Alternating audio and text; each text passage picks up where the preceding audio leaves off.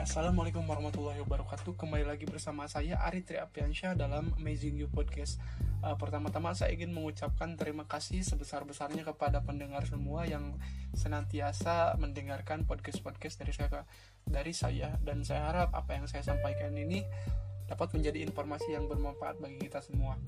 Dan juga tentunya saya mohon maaf apabila uh, akhir-akhir uh, ini saya jarang mengupload podcast dikarenakan satu dan lain hal pertama ya you know uh, apa namanya saya sibuk dengan apa yang saya apa yang sedang saya kerjakan yaitu di bidang akademik saya oke okay, uh, eh, langsung saja di episode kali ini uh, kita akan berbicara mengenai prokrastinasi nah prokrastinasi ini adalah suatu kegiatan yang tentunya secara tidak sadar sering kita lakukan dan itu menurut saya itu adalah kegiatan yang berdampak buruk bagi kehidupan kita. Semua orang pada titik tertentu pastinya pernah menunda melakukan suatu aktivitas, benar nggak? Kamu, saya, ataupun mereka pasti pernah menunda aktivitas tertentu. Dari yang sederhana mem seperti membersihkan kamar, membuat keputusan besar, hingga yang berjangka panjang seperti mengasah kemampuan dalam hobi tertentu. Fenomena psikologis ini disebut dengan prokrastinasi yang apa namanya yang dalam bahasa Latin berarti diteruskan besok itu artinya artinya ketika ada kata yang berarti diteruskan besok itu adanya suatu penundaan Artinya prokrastinasi ini adalah suatu kegiatan untuk menunda-nunda pekerjaan gitu secara umumnya gitu teman-teman. Terdengar tidak asing bukan? Ketika berbicara mengenai penundaan, mungkin kita semua pernah gitu teman-teman melakukannya. Mungkin dari eh, dari sekian banyak pendengar yang merasa demikian karena begitulah alur proses sebuah prokrastinasi. Dimulai dari kata nanti ataupun besok saja saat diberikan sebuah tugas. Tentunya dalam jangka pendek dan secara langsung hal ini tidak berbahaya bagi seorang prokrastinator. Jadi prokrastinator ini adalah orang yang melakukan prokrastinasi, tetapi dapat menimbulkan banyak masalah pada kemudian hari. Nah, ketika berbicara kemudian hari, artinya itu akan menimbulkan dampak yang sangat besar bagi kehidupan kita yang tentunya itu sangat merugikan. Karena yang apa namanya suatu hal yang merugikan itu biasanya datang di akhir, benar nggak teman-teman? Gak mungkin dia datang di awal. Nah, jadi prokrastinasi ini dapat um, menimbulkan dampak yang sangat negatif bagi hidup kita gitu. Walau prokrastinasi dapat melanda manusia dari berbagai kalangan dan juga umur. Mahasiswa sebagai sebuah populasi menariknya sangat sering mendapatkan sorotan sebagai simbol dari prokrastinasi ya karena ya kita tahu apa namanya umur-umur seperti mahasiswa ini termasuk apa namanya uh, emerging adulthood atau masa transisi dari remaja uh, akhir menuju dewasa awal gitu teman-teman artinya eh, anak-anak uh, emerging adulthood ini biasanya itu sering apa namanya melakukan kegiatan yang mereka sukai dan tentunya itu sangat apa namanya banyak yang melakukan prokrastinasi ketika mereka sedang melakukan sesuatu karena mereka lebih tertarik kepada ya uh, seperti lingkungan pertemanan kemudian apa namanya ya bermain-main gitulah ya seperti kayak gitu you know I mean gitu Nah, ciri-ciri dari prokrastinasi ini pasti dari dari yang utama ialah menunda-nunda aktivitas hingga hari esok gitu. Karena uh, secara garis besarnya kan prokrastinasi itu berarti menunda-nunda. Artinya ciri yang paling utama itu adalah adanya penundaan. Hal ini kerap dilakukan hingga saat sudah mendekati akhir ataupun batas waktu pengerjaannya. Jadi gini gini teman-teman, gambarnya ketika prokrastinasi itu emang berdampak baik eh, apa eh maaf. Maksudnya prokrastinasi itu berdampak buruk bagi kehidupan kita. Misalnya ketika kita diberikan tugas deadline dari sekolah misalkan ada PR ataupun dari kampus deadline-nya itu hari Sabtu. Tapi kemudian kita melakukan prokrastinasi artinya kita menunda-nunda pekerjaan dan melakukan pekerjaan yang ya menurut kita apa yang kita sukai tapi kita melupakan pekerjaan yang primernya gitu. Jadi otomatis kita akan dikejar-kejar deadline. Bahkan bukan tidak mungkin kalau pekerjaan kita itu gagal dilakukan sesuai dengan deadline yang ditentukan. Nah itu adalah salah satu hal yang merugikan dalam apa namanya dalam kasus-kasus prokrastinasi yang sering kita lakukan tapi kita tidak sadari. Dalam kasus umum penyebabnya ialah kurang atau tidak adanya motivasi untuk mengerjakan aktivitas. Jelas, maksudnya tidak ada motivasi untuk mengerjakan ini ketika kita ingin mengerjakan PR matematika misalnya. Kita lebih tertarik untuk bermain game atau untuk bermain bersama teman-teman untuk nongkrong di kafe ataupun ya lain dan lain sebagainya untuk menunda-nunda tugas.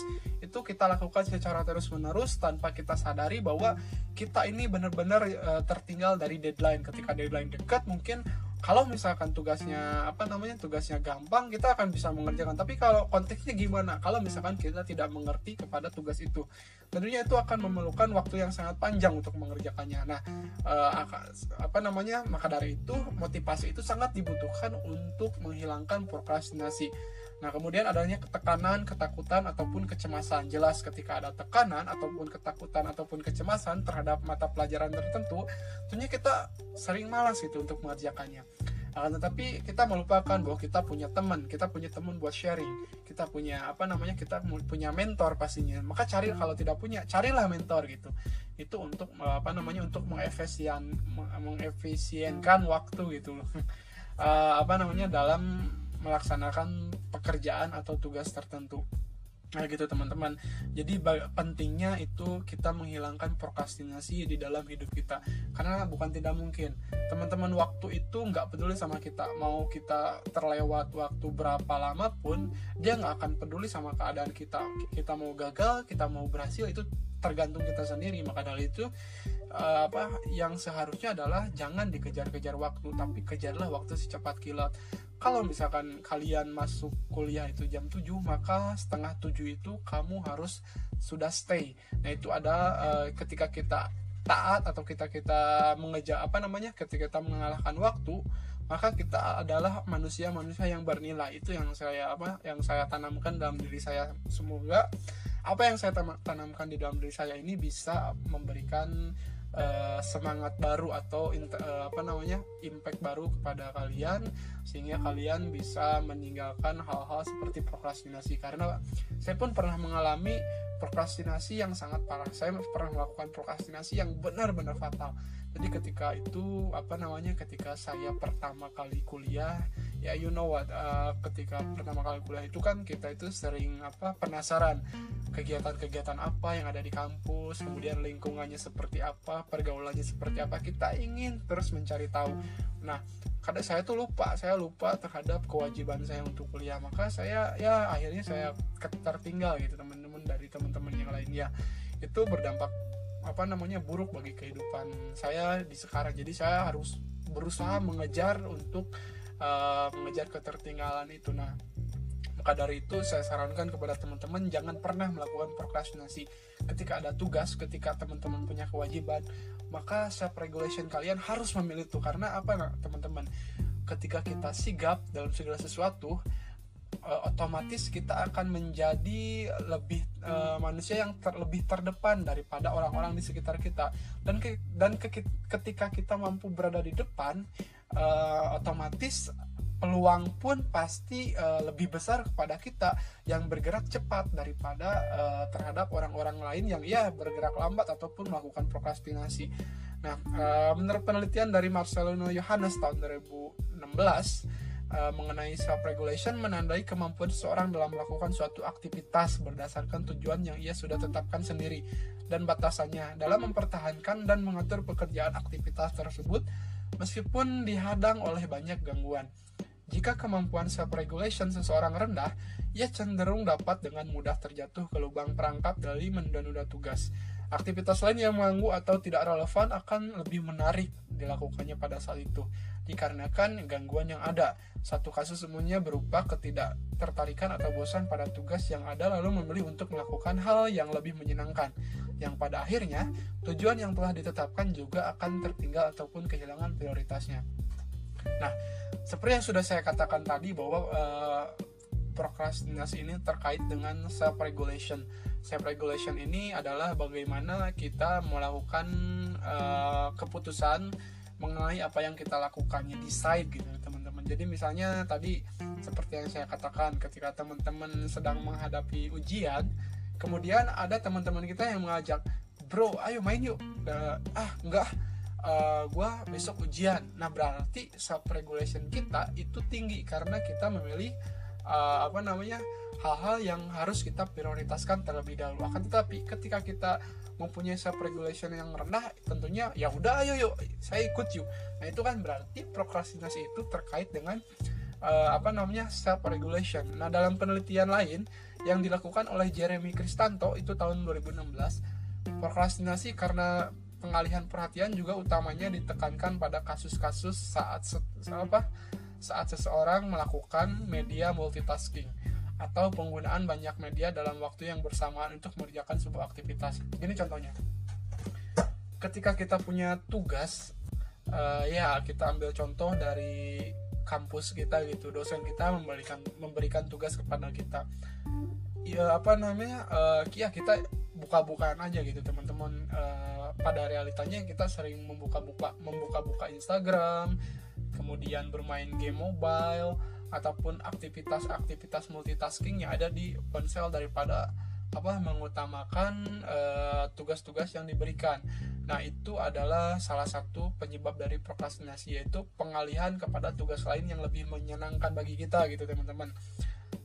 nah, dalam penelitian Kristanto terdapat dua fenomena psikologis besar lainnya yang dapat memiliki kontribusi dalam perilaku menunda atau penundaan.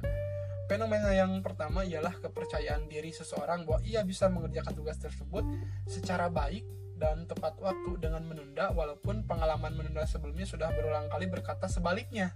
Nah, benar kan teman-teman sesuai dengan realita. Kadang-kadang kalau misalkan ada tugas nih yang menurut kita itu mudah karena ya pelajarannya pun menurut kita mudah, kita cenderung meremehkan misalnya deadline-nya itu uh, tiga hari kemudian harus dikumpulkan. Kita menunda-nunda karena menurut kita itu tugas yang ya paling dikerjain satu jam ataupun satu hari juga bisa. Maka dari itu ya kita mendingan main apa namanya main game dulu lah atau kita habis-habisin dulu waktu kita buat kesenangan kita. Nah prokrastinasi itu terjadi karena begitu kita sering apa namanya meremehkan sesuatu hal yang kecil yang kemudian bahwa jika kita lihat dari pengalaman-pengalaman sebelumnya justru ketika kita melakukan hal-hal yang seperti itu pada realitanya ternyata kita tidak bisa. Nah itu adalah suatu overconfidence dalam diri kita. Kita terlalu percaya diri bahwa kita itu bisa maka kita meremehkan sesuatu hal. Nah itu yang menyebabkan prokrastinasi dan itu yang sangat-sangat merugikan gitu eh, teman-teman.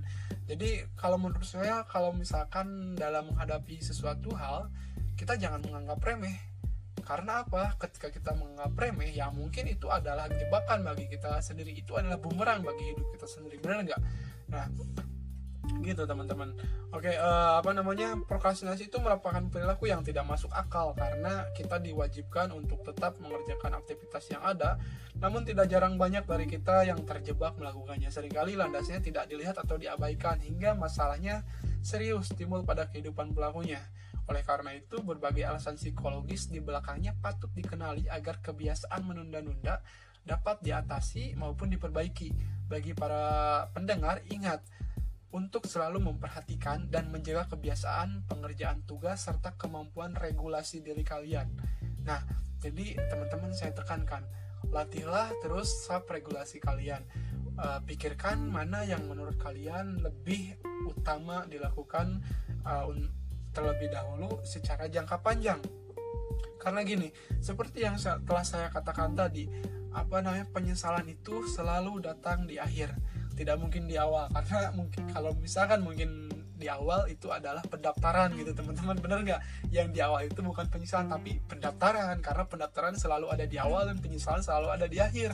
Nah gitu teman-teman. Jadi mungkin kita sekarang punya pikiran lah kenapa kita di sini di sini aja ya? Orang lain itu udah punya kerja udah punya karir udah menikah udah punya rumah dan lain sebagainya sedangkan kita ya masih bergantung kepada orang tua.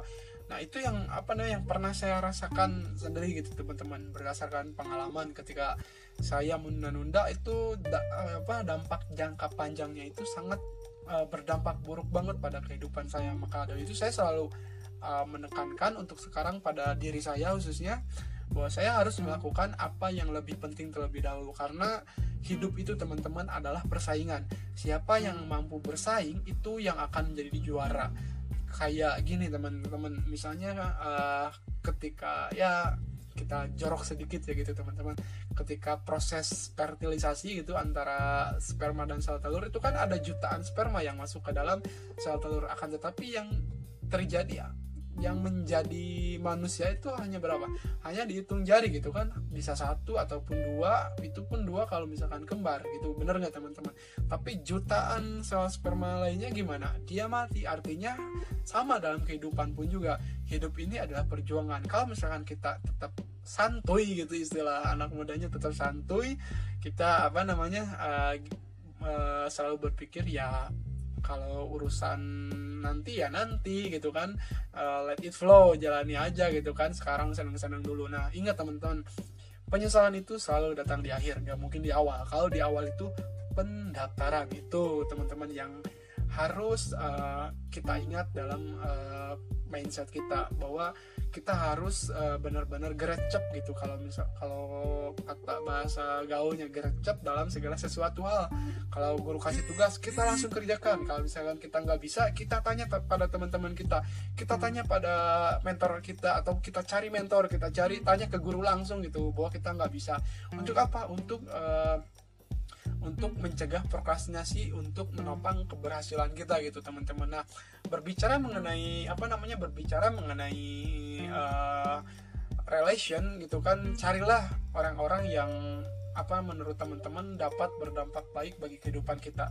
Kita bisa memberikan energi positif mereka pun bisa memberikan energi positif dalam kehidupan kita. Nah bertemanlah dengan orang-orang seperti itu karena gini kalau uh, ibaratnya gini kalau kamu mau jadi kaya maka bertemanlah dengan orang-orang kaya. Jika kamu berteman dengan orang tujuh orang kaya maka kamu akan menjadi orang kaya ke delapan gitu teman-teman.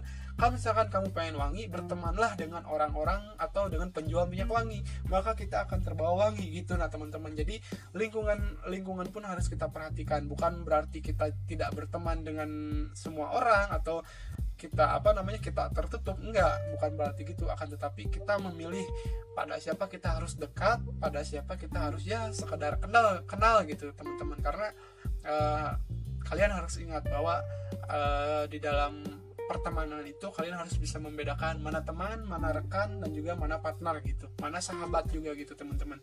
Jadi ketika kalian sudah membe apa namanya kalian sudah bisa membedakan hal itu otomatis uh, kita akan bisa memilih mana yang membuat ya yang apa membawa energi positif untuk diri kita daripada uh, banyak negatifnya gitu teman-teman. Kalau misalkan banyak negatifnya ya ya udah tinggalin aja gitu kan. Karena kalau misalkan kita terus-terusan apa namanya terus-terusan menerima energi negatif terhadap diri kita ya yang merasakannya bukan orang lain pasti kita sendiri gitu teman-teman. Yang ruginya itu bukan orang lain pasti kita sendiri. Yang menyesalnya siapa? Ya kita sendiri gitu kan karena penyesalan itu datangnya adalah di akhir. Jadi stop prokrastinasi prokrastinasi gitu teman-teman. Oke mungkin uh, apa namanya hanya segitu segitu dulu ya teman-teman apa yang bisa dapat saya sampaikan di dalam podcast kali ini mengenai prokrastinasi gitu. Jadi prokrastinasi itu harus kita ingat bahwa kita jangan pernah melakukan prokrastinasi.